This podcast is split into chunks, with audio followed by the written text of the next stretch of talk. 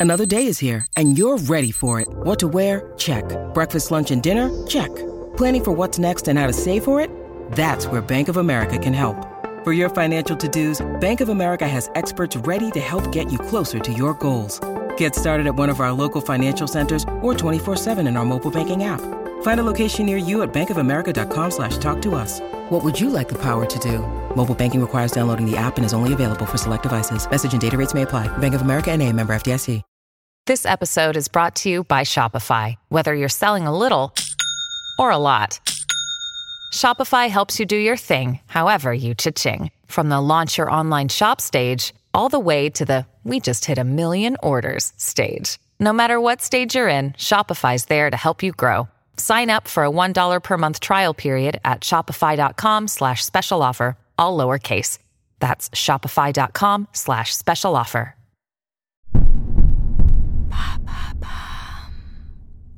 Qu'est-ce que le Dan Mei, ce raz-de-marée littéraire venu de Chine?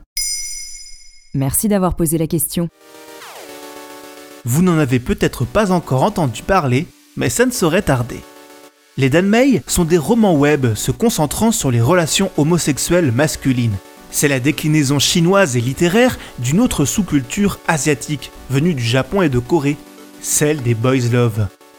Des boys love? Est-ce que c'est ce à quoi je pense? L'origine du boys love remonterait aux années 80 et à la diffusion d'un épisode des Chevaliers du Zodiaque. Dans une scène, deux des personnages s'enlacent. L'instant est bref, mais suffit à inspirer assez de spectatrices pour qu'apparaissent des dizaines de fanzines où ces fans s'approprient la scène pour la rejouer, voire l'étirer. Et voici nés les doujinshi. En d'autres termes, des fanfictions érotiques qui inondent les forums des communautés de différents univers de la pop culture. L'autre acteur évident de la culture boys love, c'est les yaoi, la branche gay des shoujo, ces mangas destinés aux jeunes adolescentes, comme Nana ou Cardcaptor Sakura. Même s'il s'agit d'un terme marketing, le lectorat des shoujo, et par rebond des boys love, est massivement féminin. De même que leurs auteurs sont très largement des autrices.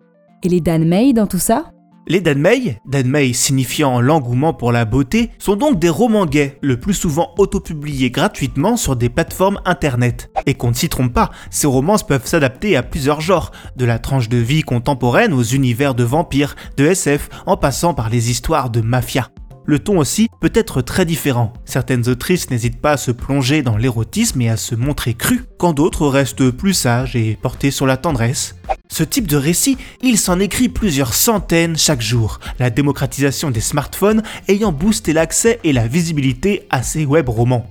Le succès de certains titres dépasse leur statut de genre de niche et pousse ceux-ci à se transformer en produits culturels de masse type série ou animé, avec des cartons fracassants à la clé.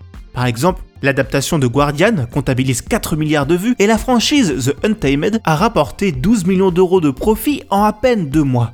D'autres œuvres franchissent les frontières et sont traduites par des fans d'autres pays avant d'être récupérées par des maisons d'édition. On peut donc trouver du Dan May aux États-Unis et depuis peu en France, avec la sortie du grand maître de la cultivation démoniaque aux éditions Bookmark. Mais devenu trop populaire aux yeux du gouvernement chinois, la censure a commencé à frapper. Ainsi, sur le site de Xinjiang, le plus grand site de romans d'Anmei, les scènes de sexe sont purement interdites. Il est aussi interdit à leurs adaptations audiovisuelles de représenter tout type de relations jugées anormales, comprendre autre qu'hétéro. Ces romances gays se voient forcées à prendre l'apparence de bromance si elles veulent se montrer au grand jour. La chercheuse Xiao Yanjun explique les disciples de la web littérature jouent malgré eux ce rapport de force aussi bien avec la big tech qu'avec les autorités régulatrices. Pourtant, les Danmei sont la preuve d'une véritable demande. Ces œuvres érotiques par des femmes pour des femmes, en tout cas principalement, sont de véritables territoires de créativité et de liberté pour leurs autrices qui peuvent mettre en scène des fantasmes et des représentations qu'elles ne retrouvent pas souvent dans la pop culture mainstream. Internet leur a permis de s'approprier cet espace d'expression où elles peuvent creuser leurs désirs.